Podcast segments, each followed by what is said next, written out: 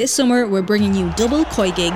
You know what happened? It was that we stopped talking and then people went down and that, that was the it. problem. I needed the motivation of you slagging me every week to get good results and just imploded without that. Subscribe to the OTB Koi Gig pod on the OTB Sports app now. The latest sports news in a bite sized podcast, the OTB Lunchtime Wrap. Good afternoon, I'm Philip Egan, and welcome to the OTB Lunchtime Wrap for a look at today's sports news on Thursday, the 7th of July. Derry City and Sligo Rovers are both in action tonight in the first qualifying round of the Europa Conference League. Derry host Latvian champions FC Riga at the Ryan McBride Brandywell. Kick-off on that one is 7.45. Sligo are in Wales to play Bala Town. That game starts at 7. There's also one game in the SSE Airtricity Premier Division. UCD host Bohemians at Belfield. Kick-off on that one is 7.45. Northern Ireland boss Kenny Shiels has told his players to keep their composure ahead of their opening game of the European Championships tonight. They take on Norway at St Mary's in their first ever match in a major tournament.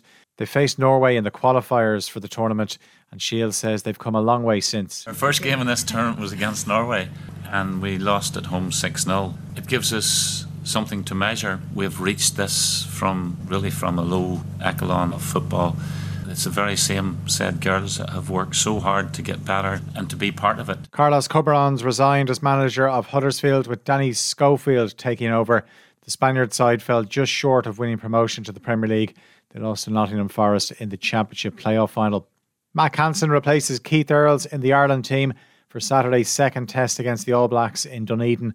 That's the only change from last week's defeat in Auckland. Dalton Papali'i comes into the All Blacks starting 15 in place of Sam Whitelock. Scott Barrett moves to the second row.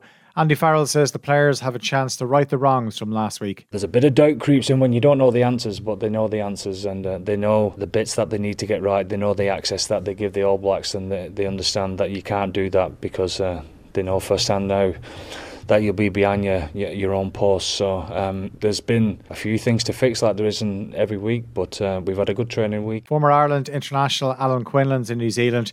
He told OTBAM there'll be a lot of questions to answer if Andy Farrell's side are well beaten again on Saturday.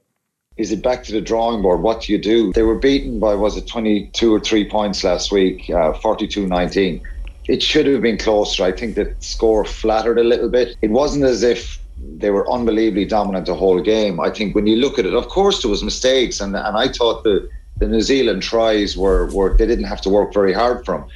Of course, if you if you kind of have a really really disappointed performance, you're well beaten. Well, it's going to be a hard one to take, and it'll be very hard to pick themselves up for a third test. And I think you will have he'll have no choice but kind of make make some changes then and. Um, see where where the, what the players can do. Mayo's Lee Keegan was also on the show to look ahead to this weekend's All Ireland Senior Football semi-finals at Croke Park.